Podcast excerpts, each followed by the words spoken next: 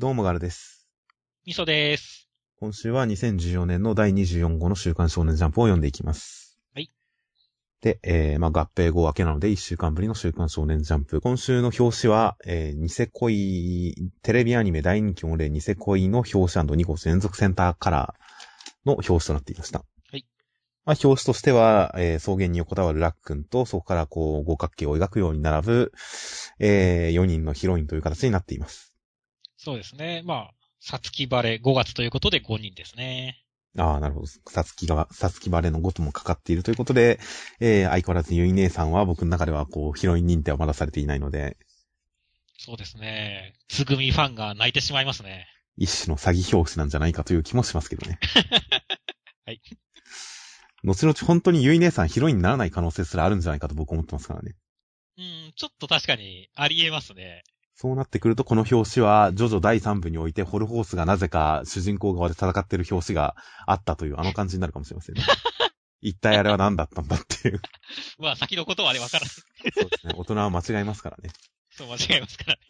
ということで、えー、ニセ恋の表紙でした。そして、表紙をめくると今回関東カラーは暗殺教室でした。企画として暗殺者大募集企画の最優秀作品の発表がありました。最優秀作品は、イカ先生。コロ先生の対義語となるイカス先生、イカ先生、姿形はイカでした。なんだろうね。この、なぎさくんの下のすっごい暗殺者がやってきたねっていうのがすごいシュールな感じがします。あー確かに、なぎさくんのこの表情はちょっと読み取れないですね。どう、どう反応したらいいんだみたいな。いや、でもこれ普通にうまいって思いましたよ。いや、そうですね。この、まあ、何もかもが対、対になってるっていうのは良かったですね。そうですね。コロ先生の反対で、イカス先生、イカ先生っていう時点で、すでにちょっと、なるほどと思った上で、それがコロ先生のこのタコ、タコっぽい姿、触手姿と対応してるっていうのが、あちゃんと、えー、何重もの意味でかかってて、うまいっていう、まあ、あの、磯部のあの感じで、うまいっていう感じですね。だけどやっぱ1ページでなんかこう、ストーリーを語るのは難しかった感じはするよねっていう。まあストーリー的なものはさすがにこう、特に関心する点はないですが。まあ、月の破壊で潮の満ち干が変わり、陸に上がってしまった仲間の無念さを晴らすため、コロ先生を狙う大王以下ということで、ちゃんとストーリーにも根ざしているという、この作品世界特有の事情を考慮にう入れた上で、こう、成り立ってるキャラということではあるんですけどね。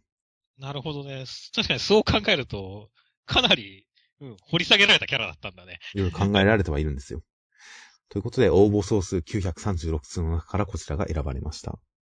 おめでとうございます。いや、おめでとうございます。ということで、なかなか、なんでしょうね。本当いや、うまい答えだったなという関心のみが残った企画でした。はい。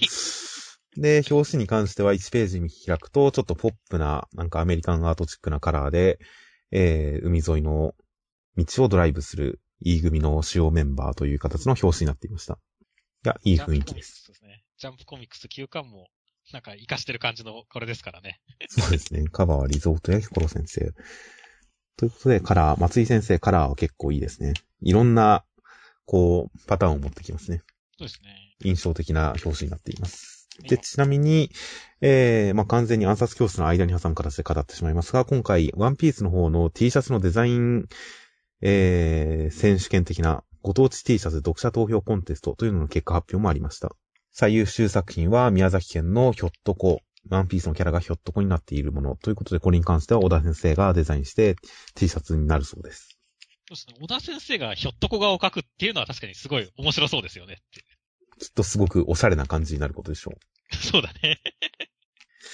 とりあえず個人的には葛飾北斎の神奈川沖浦っていうのが、ちゃんと、えー、6位に入選してるっていうのが良かったですよ。はいはいはい。地元神奈川のデザインで、しかも、あの、敬愛する葛飾北斎先生、鉄棒ぬらぬら先生の作品ですから、いや、これいいなと思ってたんで入ってくれてよかったですよ。そうですね。僕も前回このポスターの時にちょっと言及した、あの、どう見てもさかなクンなローさんがちょっと9位くらいに微妙に入ったのは嬉しかったですね。ああ、確かにさかなクンさんが入りました。ということで、まあ、ワンピースはいろいろと広がっていきますね、やっぱり。そうですね。ということで T シャツでした。そして、えー今回、えー暗殺教室の本編、暗殺教室の中身としましては、第90話、えーイケメンの磯貝くんが、浅野くんに因縁を作られて、E 組と A 組で棒倒して戦うことになりました。磯貝くんと浅野くんのリーダーとしての質が試されますという話でした。ということで、本当こんなイケメンキャラだったんですね、磯貝くんは。そういうイケメンキャラでしたね。まあ、爽やかな感じはずっとあったんですけどね。はいはいはい。想像以上にイケメンでしたねっていう。こんなネタとして昇華されるレベルのイケメンだったとは思いませんでしたね。うんでも実際いますよね、こういう人。まあ、何もかも完璧なやつで、さらに嫌味がないっていう人ね。実際いますよね。完璧なイケメンですごくこう、好感が持てる。うん、何でもできる上に誰にも憎まれない、嫌われないやつっていますからね。いますからね。いや、ほんとイケメンですよ。イケメンですよ。そして、磯貝くんなら何をやっても許されるような風潮うん。ただしイケメンに限るというやつですね。そうなんだよね。このトイレットペーパーのくだり超面白かったです。これに関してはだって何の差もないですからね。そうそうそうそう。後に出てくるなぎさくんとかに関しては、ちゃんと磯貝くんとはちょっと違うシチュエーションだよねっていう言い訳が成り立ちますけど、岡島くんのトイレットペーパー三角折りは何の差もないですからね。同じことやってるのに、一人はイケメンと言われ、一人は汚らわしいって言われる。ただイケですよ、ほんと。と正しいイケメンに限るですよ。実際こんなもんかなって思ってます。そうなんだよ説ね。得力がありますよ、このネタはあ。りますね、これは。まあ、この辺のやつを、こう、ちゃんとギャグとして過剰にやってるっていうのは良かったですね。下手にこう、リアリティ出そうとしても難しいところではありますから。ここまでギャグとしてやられると突っ込まずに見れるっていうので良かったですね。そうこのキャラ紹介。イケメン感が素直に受け入れられましたよ。突っ込むことなく受け入れられました。一方、A 組のイケメンこと浅野くんですが、なんでしょうね、最近の浅野くんの小物感。そうだね、やばいよね、これ。こう、そうね、因縁の付き方もすごい、チャッチーしね。チャッチーですし、最後に外人部隊が出てきても、なんか、負けフラグにしか見えないですね、浅野くん。そうそうそう。このドヤ顔は完全に、後で崩れるためのドヤ顔だからね。実際これ、ー松井先生も意識せずにやってるわけではないと思うので、浅野くんのこのダメな感じっていうのはどっかでこう転換点に結びつけるんだろうなとは思うんですけどね。でも今のところはとりあえずなんか情けない人だな感が 前面に現れているので、そうなんだよ。うん、浅野くん。これはこれでキャラだっては来てはいますけどね。空回りしてる感ね。どう転がすのかは楽しみです。楽しみですね。まあ一方で浅野くんとは関係なく、今回一応この人数差っていうのが出てきて、人数差が出てきて、かつ烏丸先生が棒倒し何度もやったが暗殺ではなく戦で人数の差は極めて大きいハンデ。ということで勝てるかどうかわからないっていう風に不安を語ってる、烏丸先生が不安を語ってるっていうのが何よりの先々に対する不安要素としてちょっと配置されてるのは良かったですよ。そうですね。これないと、逆にね、本当 E 組がか、E 組が絶対勝つんだろうなっていう感じしかしてないですからね。そうなんですよね。E 組の最近のフリーランニングとかそういった成果を見ている読者からすると、別に A 組のあのお勉強組と戦ってもどうせ勝つんだろうって思っちゃいますから、ここでカラスマ先生がこれを言ってくれてるっていうのはすごい大事ですよね。大事ですね。ということで、浅野くん含め今後の展開には期待ですはい。では続きまして、黒子のバスケの第260話。明石さん実はゾーンに入ることができました。ところがその条件は仲間を見限った時ということで、明石さんは仲間を見限りゾーンに入りました。怖い。という展開でした。はい。いやー、まあ、なんか、入れてもおかしくないなっていう感じはしてましたけど、思ってましたけど、なんとなく。そうですねで。もまあ実際入れるっていうことになって、まあその上で一応この、えー、大輝にはやはり舌を巻くということで、青峰くんを立てるようなセリフも挟んでるっていうのはまあ、明石さんを立たせた上で青峰くんを決して下げないっていう感じにはなってて、まあ、いろいろと配慮がなされてるかなと思いましたね。まあ、無冠のご賞賛も情けないですけれども、明石くんのこのゾーンのトリガーは、本当にひどいですね。まあ、ある意味で周りに気を配らなくなってこその能力、集中力ってことなのかもしれませんが、このもうひたすら見下す目線で、使い勝手が悪すぎるんですよね。まあ実際連携できた方が当然強いですからね。今の鏡くんも仲間を頼った状態でゾーンを使ってるからこれだけ有効なわけですからね。うんそれを仲間を見限った時だけゾーンに入れるっていうのは確かに効率性で言えば決して良くはないですよ。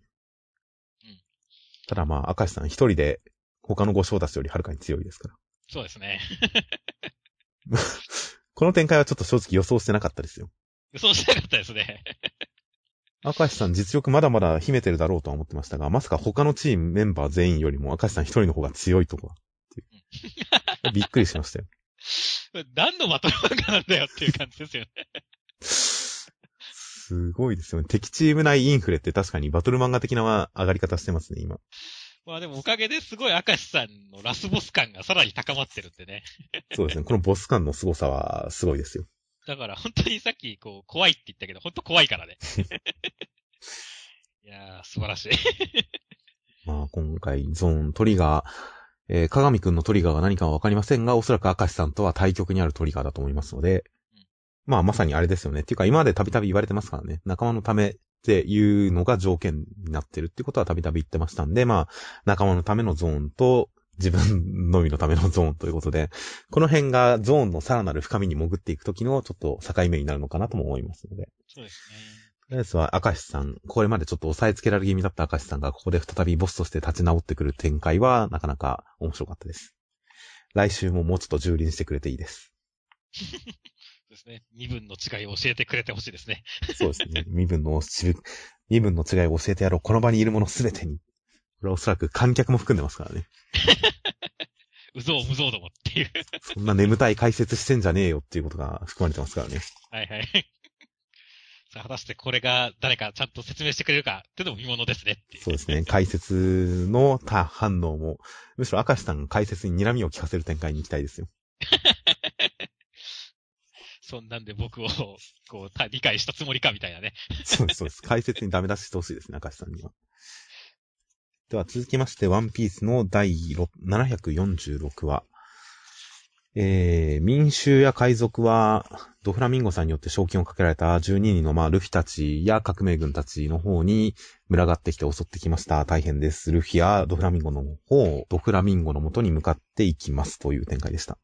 まあ、前回、こんな、えー、俺の言う奴らの首を取ってこいとかドフラミンゴさん言ってるけど、これだけ、こう、悪者として現れてしまった段階で、こいつら殺せって言われて誰が従うんだろうっていう話をしてましたが、まあ今回海賊たちが金に目がくらむ。そして民衆たちが何も殺さなくてもいいはずだ。身柄さえ抑えれば的に、えー、王様たちに襲いかかるとか、この辺の動きに関しては、まあ、うん、この感じだったら民衆がこの人たちも襲いかかっても仕方ないかなっていう納得感は一応ありましたね。まあ人間心理的なところで言えば、あの今までの間違いを認めたくない心理とか、ね。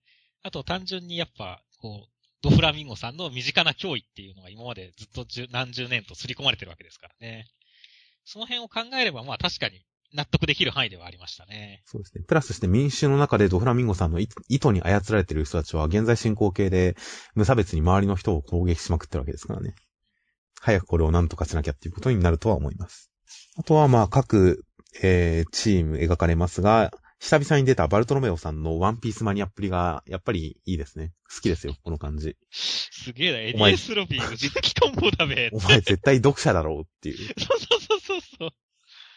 いやー、すごいね。読者の代弁だよね、本当に。お前絶対作中人物じゃなくて読者だろうっていう感じのこの反応は良かったですね。などなど。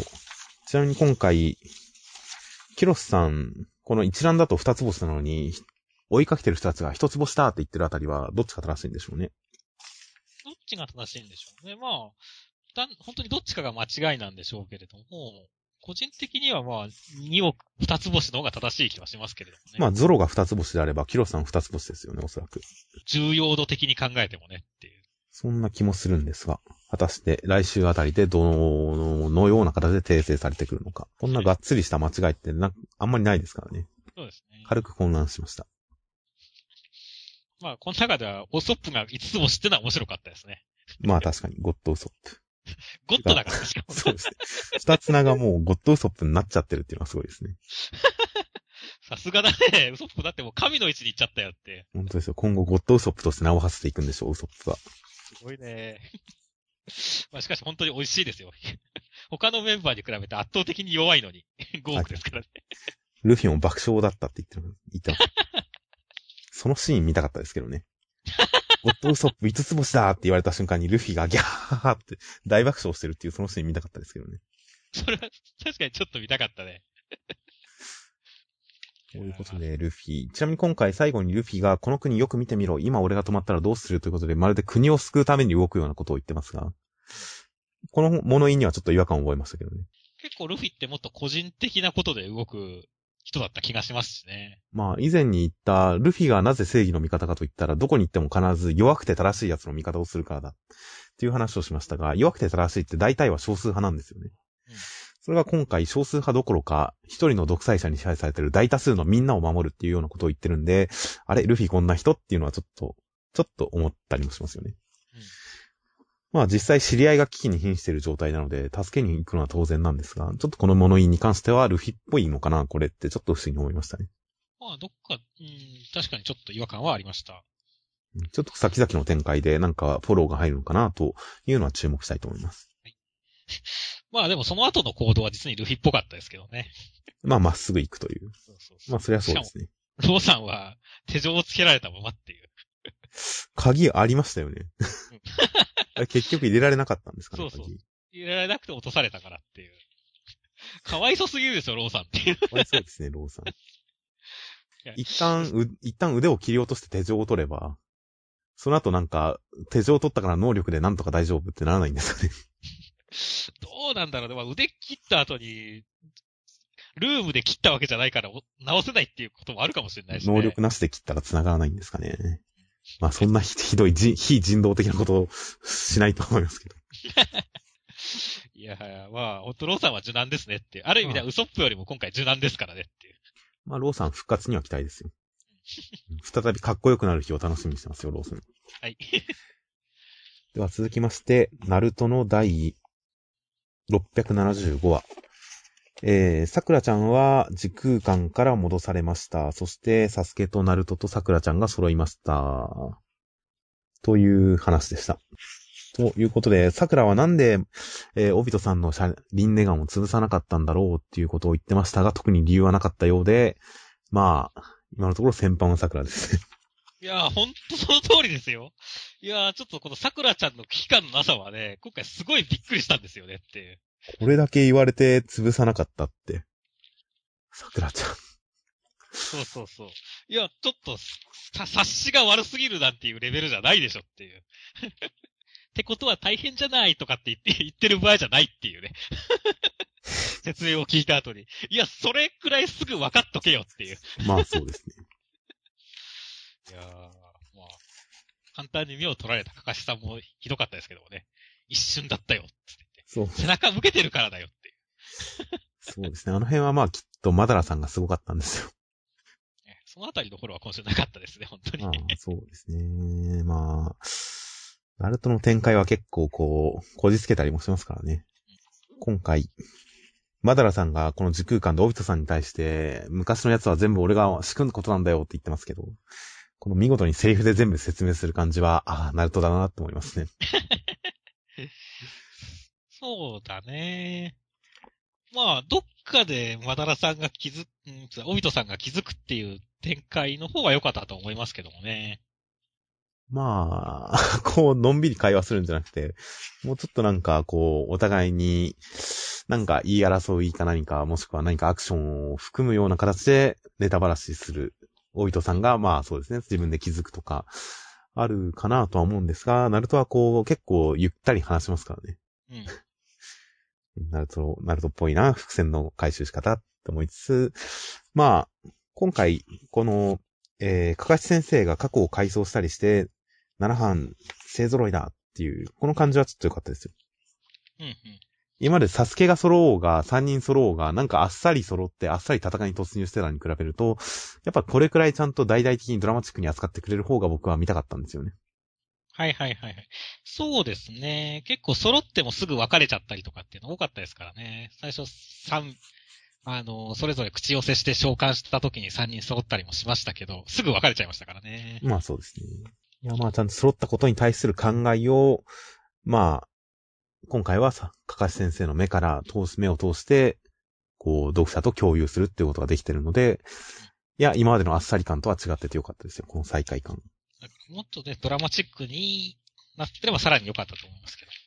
ね。まあ今回一応、かかし先生が問いを投げかけるような形で話は終わってますから、やっぱり答えを返すような、どっかでドラマチックな展開があるんじゃないかなと思いますけどね。そうですね。まあ、ラスボスも来ますから。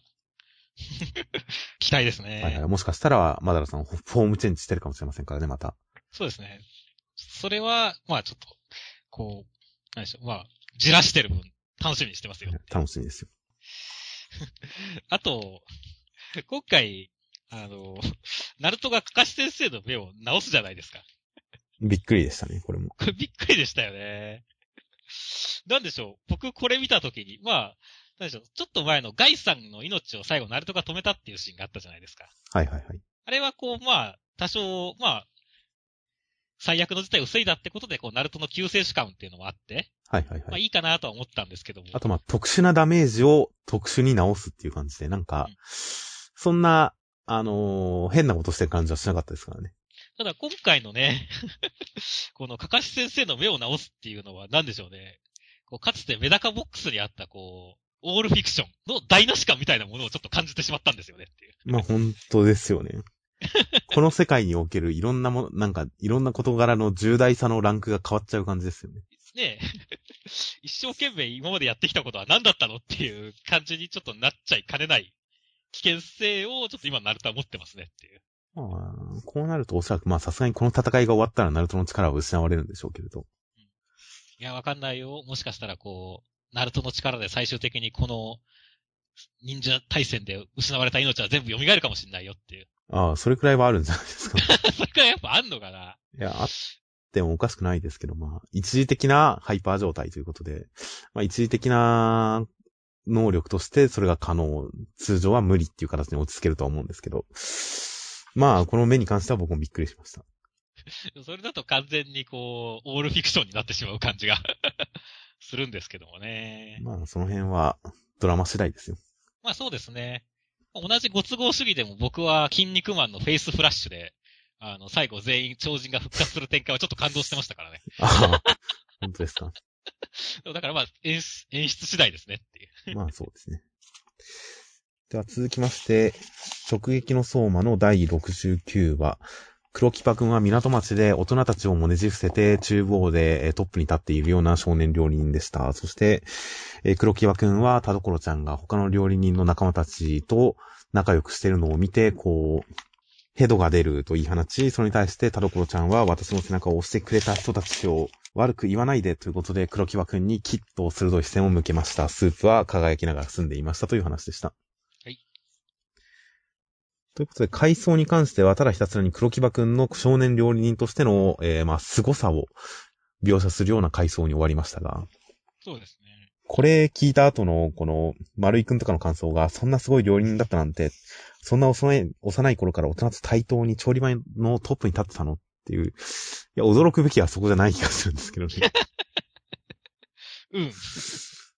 この、このイリーガルな感じというか、この無法者感の方にもっと驚くべき気もするんですけどね。そうなんだよね。そんな危ないやつだったのっていう感想が出てくるべきだと思うんですけどね。うん。うん、まあ、でもすごいっていうのはまあ伝わりましたよ。そうです。すごいっていうのは伝わりましたね。料理で他人を支配するような人だったっていうのは確かに分かりましたので、まあ、すごいんだなと。ただ僕、今回の回想に関しては、ちょっとアリスさんとの絡みをもっと見たかったんでね。全然絡んでないっていうのはちょっと残念ではありましたけど。確かに。まあ、その辺はまた後々出てくるんでしょうね。そうですね。まあ、今回そこは重要ではないということなんでしょう。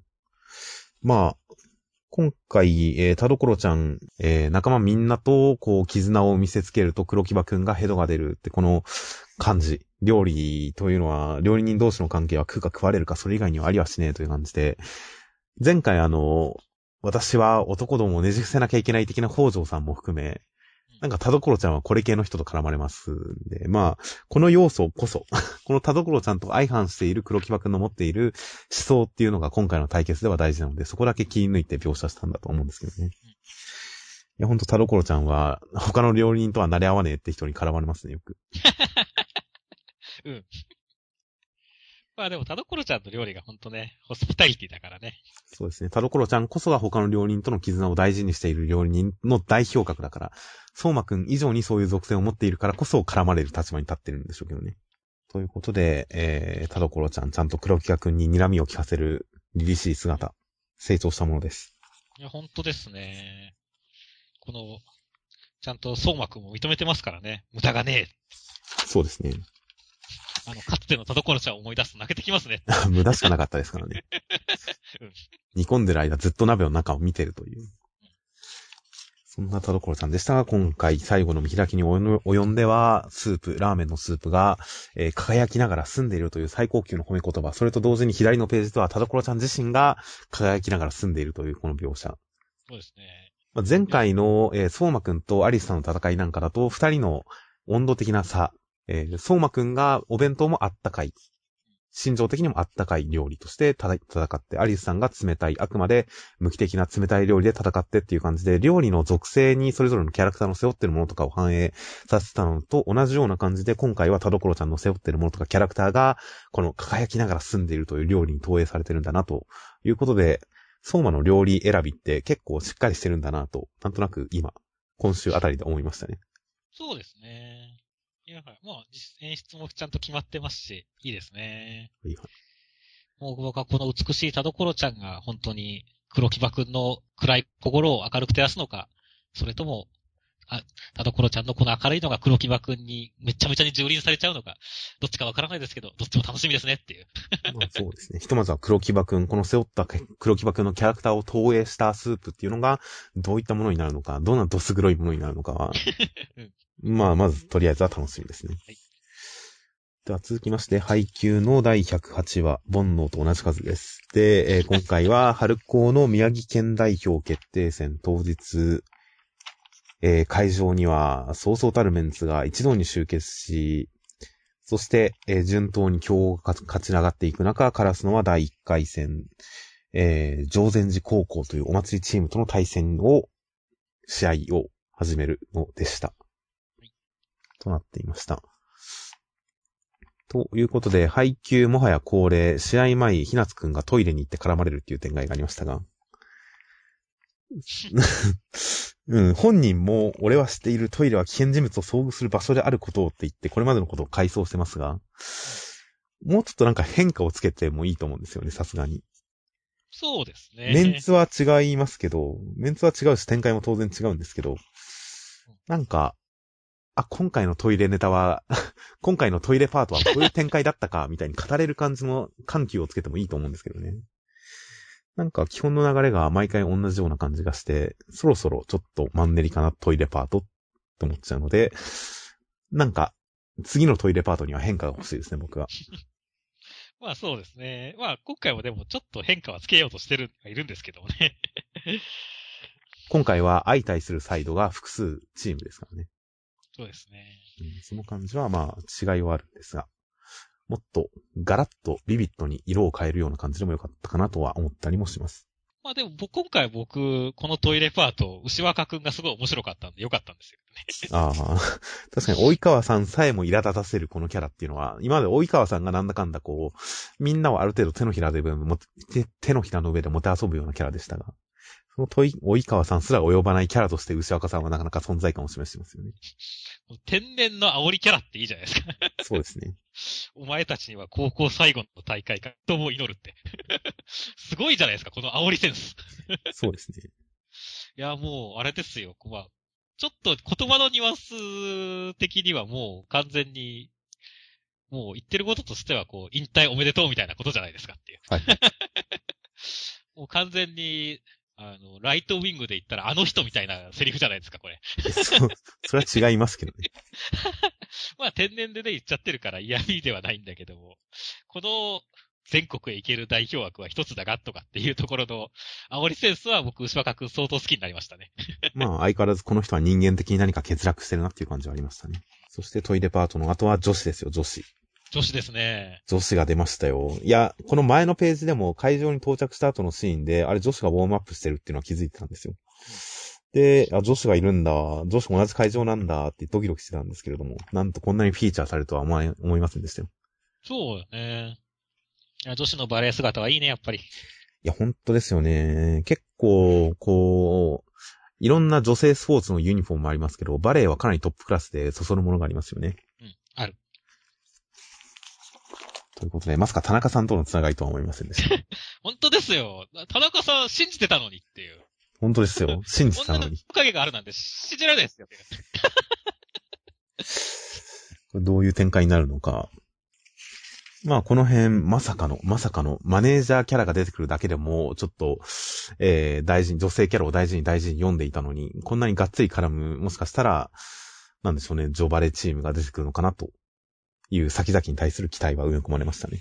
そうですね。ということで、とりあえず、まあ、女子に関しては、後々の楽しみということで、試合としては、お祭りチーム、上禅寺との対戦と。このチャラい、チャラい男どもですね。ヒャッフーいいですからね。そうですね。いやー、なんでしょうね。なんでしょうね。今のところ好きとも嫌いとも言えないので、うんとりあえずまあ試合が楽しみですよ。バレーをしたらどんなバレーをするのかっていうのが楽しみなので、うん、来週、久々にこう、なんでしょうね。前回の試合も結構あっさり勝ちましたからね、なんだかんだで。今回は久々に強豪との対戦ということで、熱い展開を期待してますよ。そうですね。では続きまして、読み切りです。黒金の池澤先生最新読み切り、神取り。天下の義族、ついに囚わる、哀れ五右衛門、鍋でゆでだこ、神をもせぬ大泥棒読み切りセンターから47ページ、池澤春人先生、神取り。ということで内容としましては、義族の五右衛門という人が捕まって鍋に、えー、釜茹での刑で処刑されそうになったところに、貧乏神が助けに来てくれて、お前の不幸を埋めということで、もっと不幸になれということで助けてくれるんですが、えーその結果、その貧乏神実は大黒天、元福の神で、えーその福の神の力を借りて、えー、常磐というなんか偉い人を倒しました。義族として頑張るぜという話でした。ちなみに貧乏神じゃなくて疫病神じゃない？お、本当ですか？じゃあ、疫病神でした。という話で、えー、いや、すごく完成度高いし、面白いし、派手だし、いや、とてもいい読み切りでしたよ。いや、本当に普通に面白かったですね。はいはいはい。池澤先生、黒金の時に比べて、絵柄の見せ方とかも、ね、話の作り方とかも、かなりパワーアップした感じ受け、受けましたね。そうですね。キャラクターとかの作りもすごくいいですしね。いや、今こちら、えー表紙のところに書いてありますが、池澤先生のデビュー作黒金が毎日1話タダで読めるスマホアプリジャンプライブにて絶賛更新中、今すぐダウンロードだって書いてありますけど、今ダウンロードできるんで、ああ、懐かしいな黒金と思って読んでみたんですよ。うんよくこれあんな何話も続いたなって思いましたね。第1話。いや、まあもう終わった作品で昔の作品だからあえてストレートに言いますけど、いや、1話読むとほんとこれでよくあんな続いたな、何十話も続いたなっていう感じでしたから、それに比べるとこの読み切りは本当にもうすごい成長が見て取れて、いや、素晴らしいですね。そうですね。いい出来ですよ、本当と設定の部分からちゃんと練られてる感がありますからね。本当ですね。能力もいいですし、派手ですし、この、えー能力集めの要素っていうのもすごくいいですしね。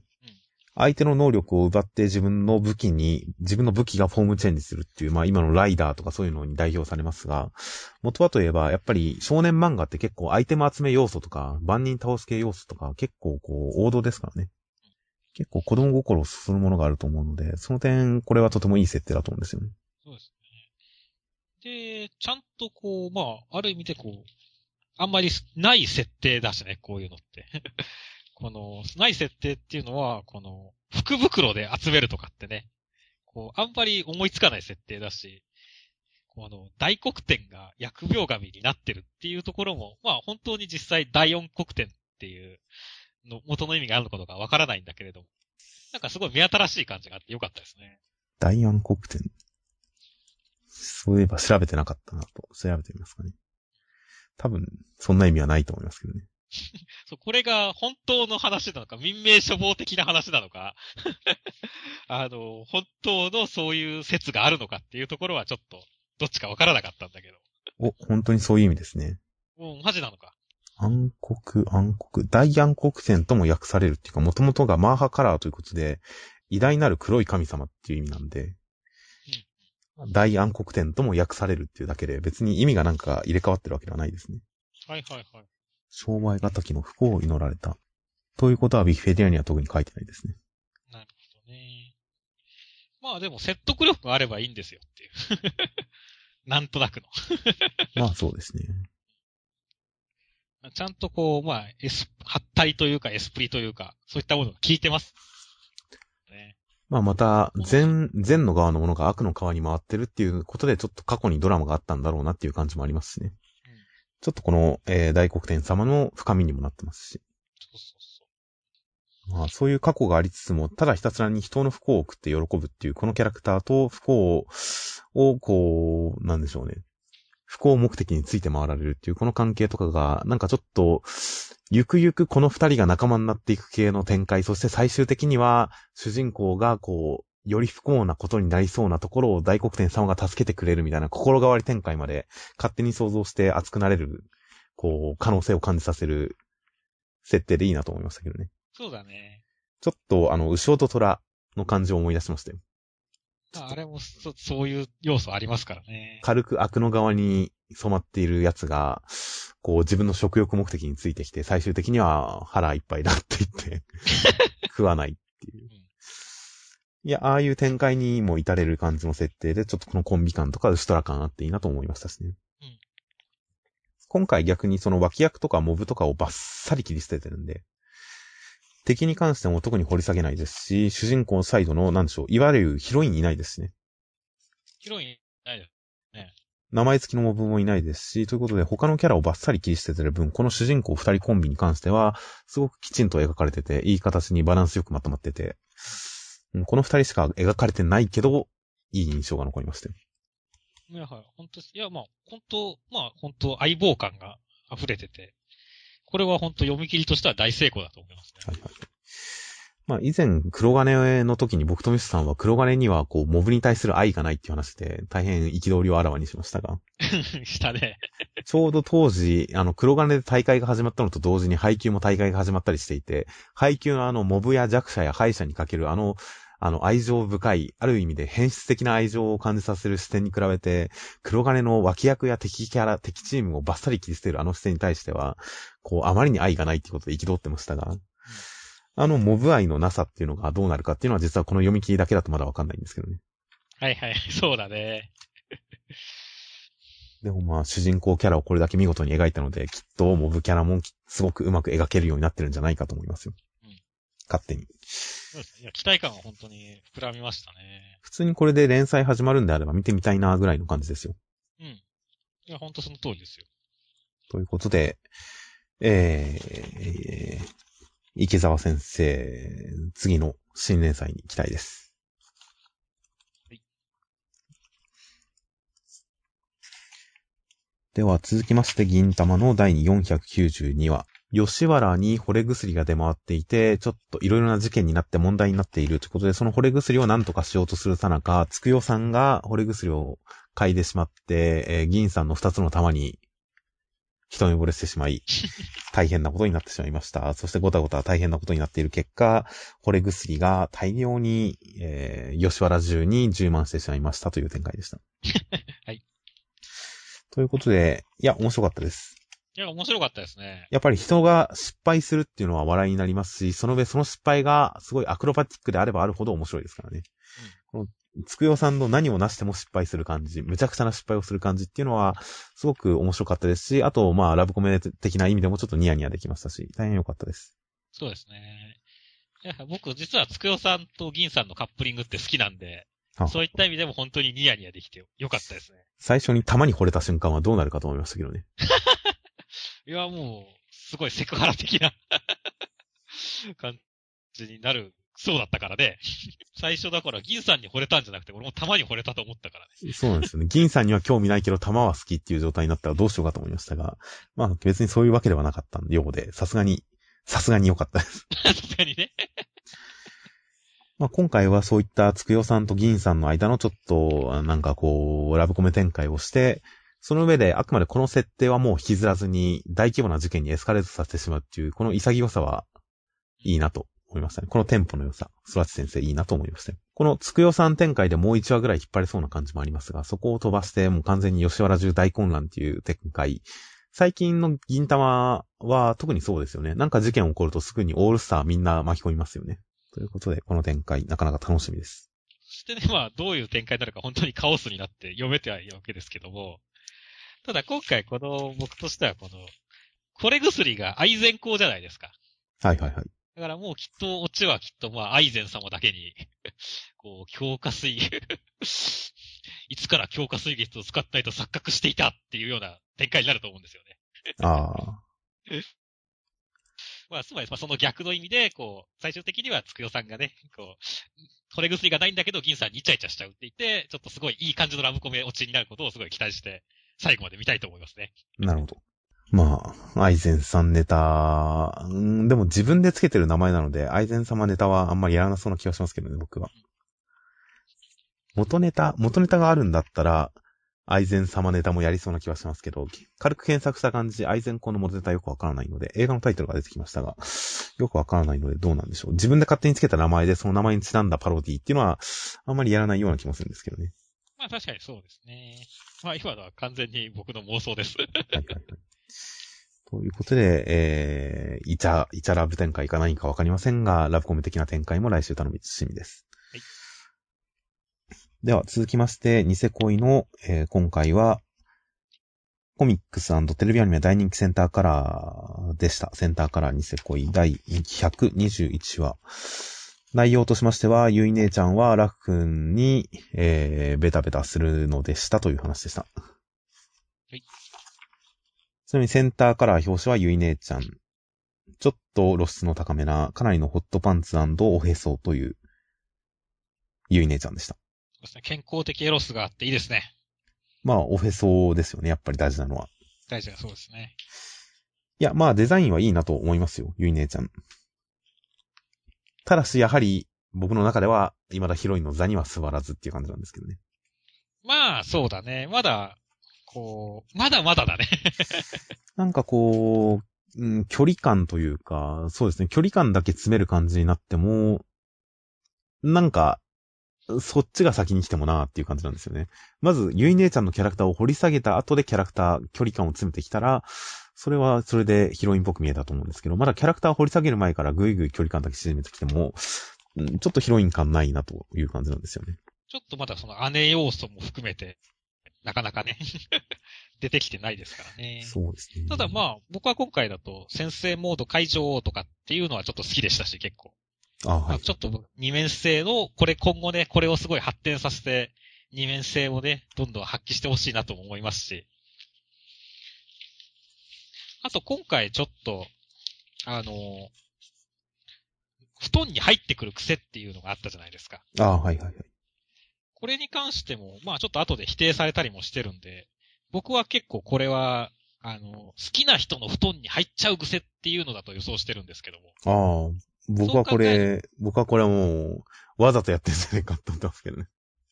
そうそうそう。まあ俺も最初はわざとだと思ったんだけど、こう、なんか、最終的にはちょっと、また楽ちゃんの部屋みたいなことを自分で、はてなま、クエスチョンマークでセリフで吐いてるんで、ああ。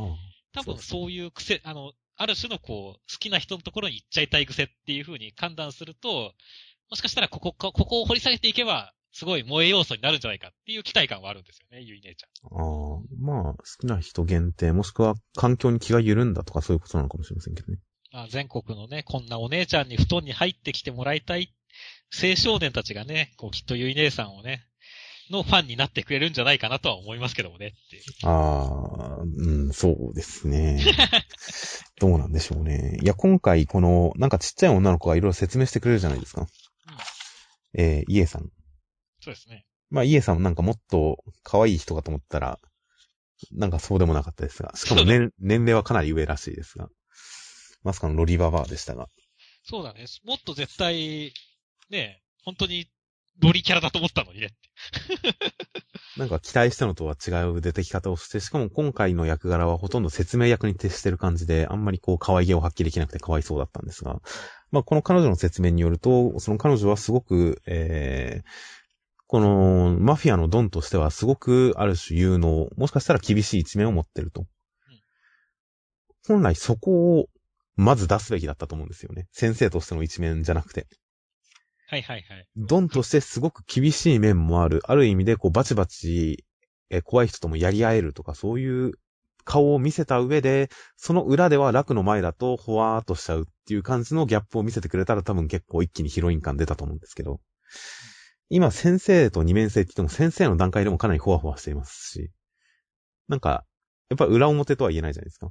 そうだね。おそらく小見先生、このキャラクター考えるときに、このドンとしての厳しい一面っていうのと、その、えー、影に隠れている女の子としての一面、お姉ちゃんとしての一面っていう二面性という人はそこを設定してると思うんですよ。だから今回、このラク君のお父さんも最後の家族だっていう話をして、これが重要なキーワードになってると。なので唯一の家族。周りはみんな敵。だから楽に対しては甘い。っていう、そういう配置にしてあると思うんで、あとは見せ方の問題のような気もするんですよね、これほんと。うん、このドンとしての厳しさ、唯一の家族、心許せる家族はラックンだけ。だから、外面、やっぱこの厳しい外面っていうのを見せてくれたら、それだけでだいぶ違うと思うんですけどね。この家ちゃんから語らせるのだけではなく。なので、あと一歩感はあるので、ゆい姉ちゃん。あとちょっとですあとちょっとですね。とりあえず今週に関しては、ひたすら教室で見もだえするマリーちゃんに、えー、和むしかないなっていう感じですね。まあ、方言出ましたしね、久しぶりに。よかったですよ。ということで、わたわたするマリカちゃん可愛いなという今回でした。はい。では続きまして、磯部磯部物語浮世は辛いよの、えー、無類の階段好き。ちなみに、この階段はステアウェイの方の階段です。階段好き中間良先生による第53話。えー、百物語をする話でした。百物語をして、磯部は怖くて逃げ出すんですが、逃げ出した先で、その家に集まってきたお化けに遭遇して、えー、会場に戻り、なんかごめん。ということでした。謎の季節感のない話でしたねああ、言われてみれば。でもなんか、ゴールデンウィークからこっち暑くなったんで、そこまで季節外れ感はなかったですけどね。はいはいはい。いやまあ、意外とお化けとのやりとりよりも、最初に磯部が逃げ出すところが一番の笑いどころですね、僕は。そうだね。これナチュラルに逃げてるからね。拙者、母上にお使い頼まれてしまったわいって。わいって。初めて聞く語尾だぞ、それっていうのはちょっと面白かったですね。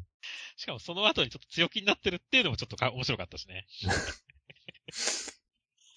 幽霊は気づかなかった。うん。まあ、ニヤニヤして読めはしましたけど、そんなになんか、うん、笑っちゃうほどではなかったですね、幽霊とのやりとりは。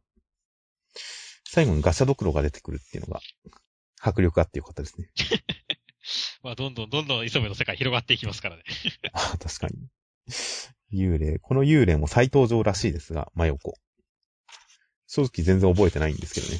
そうだね。幽霊で言うと宮本武蔵くらいしかあ、宮本武蔵も幽霊ですね、そういえば。うん。くらいしか思い出せないんだけどっていう。まあ、あれは見えてなかったけど、結局最後。はいはいはい。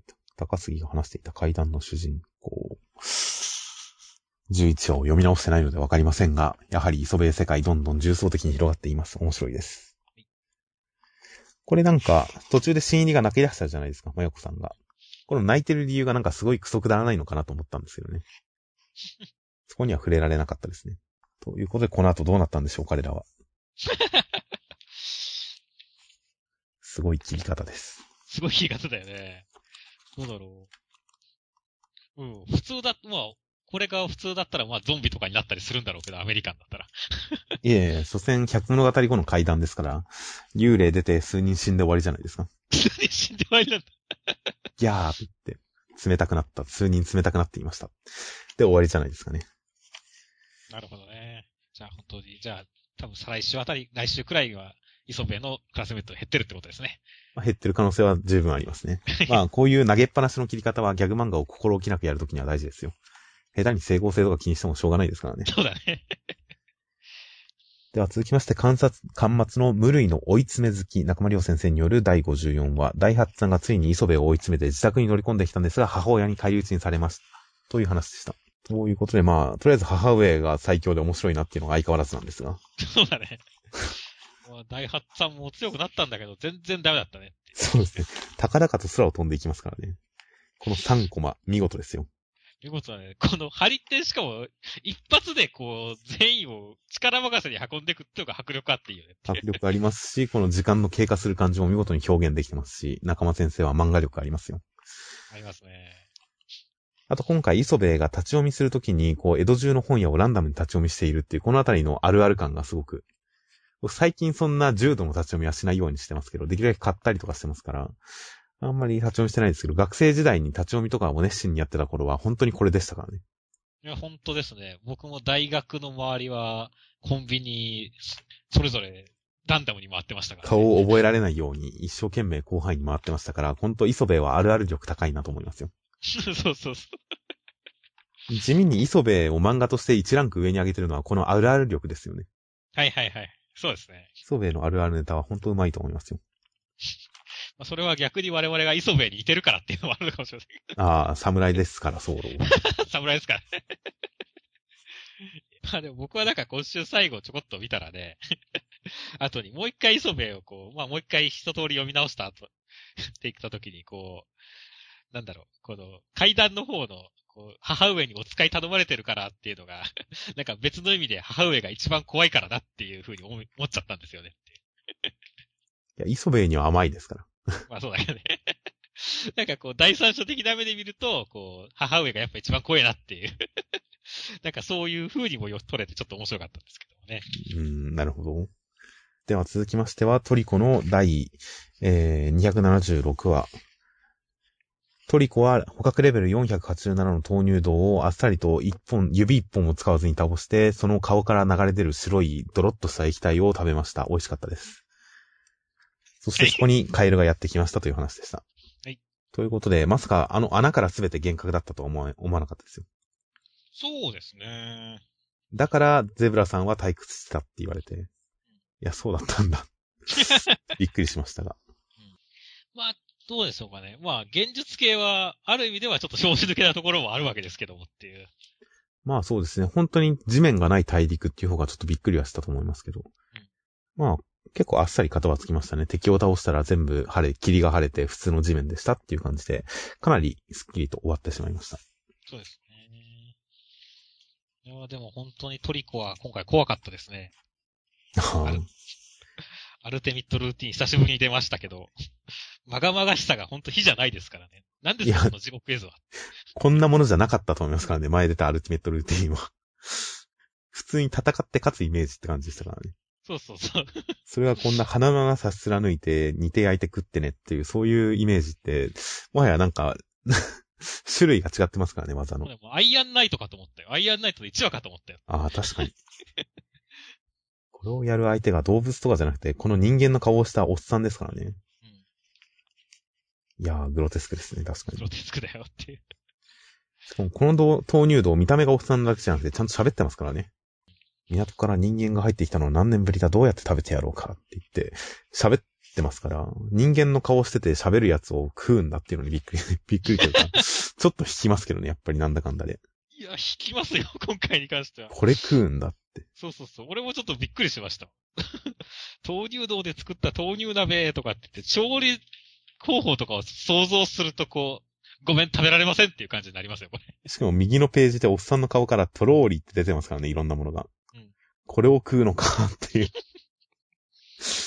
そうなんだよね。いや、湯葉は、湯葉は100歩譲っていけそうな気がしますよ。僕も食える気がしますよ。ただ目から溢れてるこのドロリっていう液体を、うーん、うん。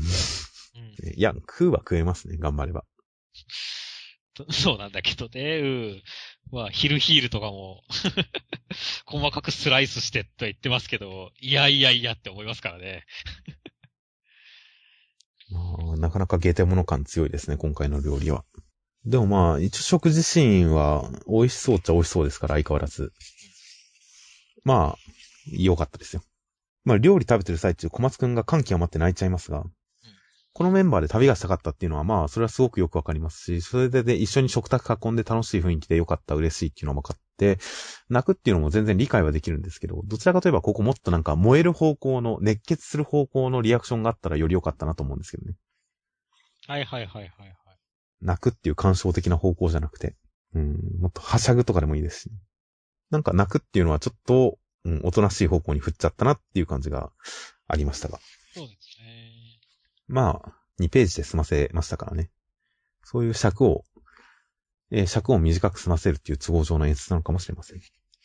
そして最後は変えると。そうですね。なぜか車に乗ってきますし、ゲロロロローという効果音が出るっていう。こそうですね。車の排気音がゲロロロという。れちょっと面白かったですね。確かに。あと意外と喋れないんだこいつっていう。来週普通に喋りそうな気もしますけどね。ゲロゲロゲロゲロゲロって言って、なん、なんか喋れますか？とりあえず行ってみようって、ゲロゲロゲロゲロゲロって、え、何？って、日本語喋れるんじゃねえか？みたいな。そういうことやりそうな気もしますけどね。あり得る。芝風ならあり得るっていう。まあ、このカエル、なんか全然何もしてないのに、妙にいい味があるんで、来週、カエルとの絡みは楽しみです。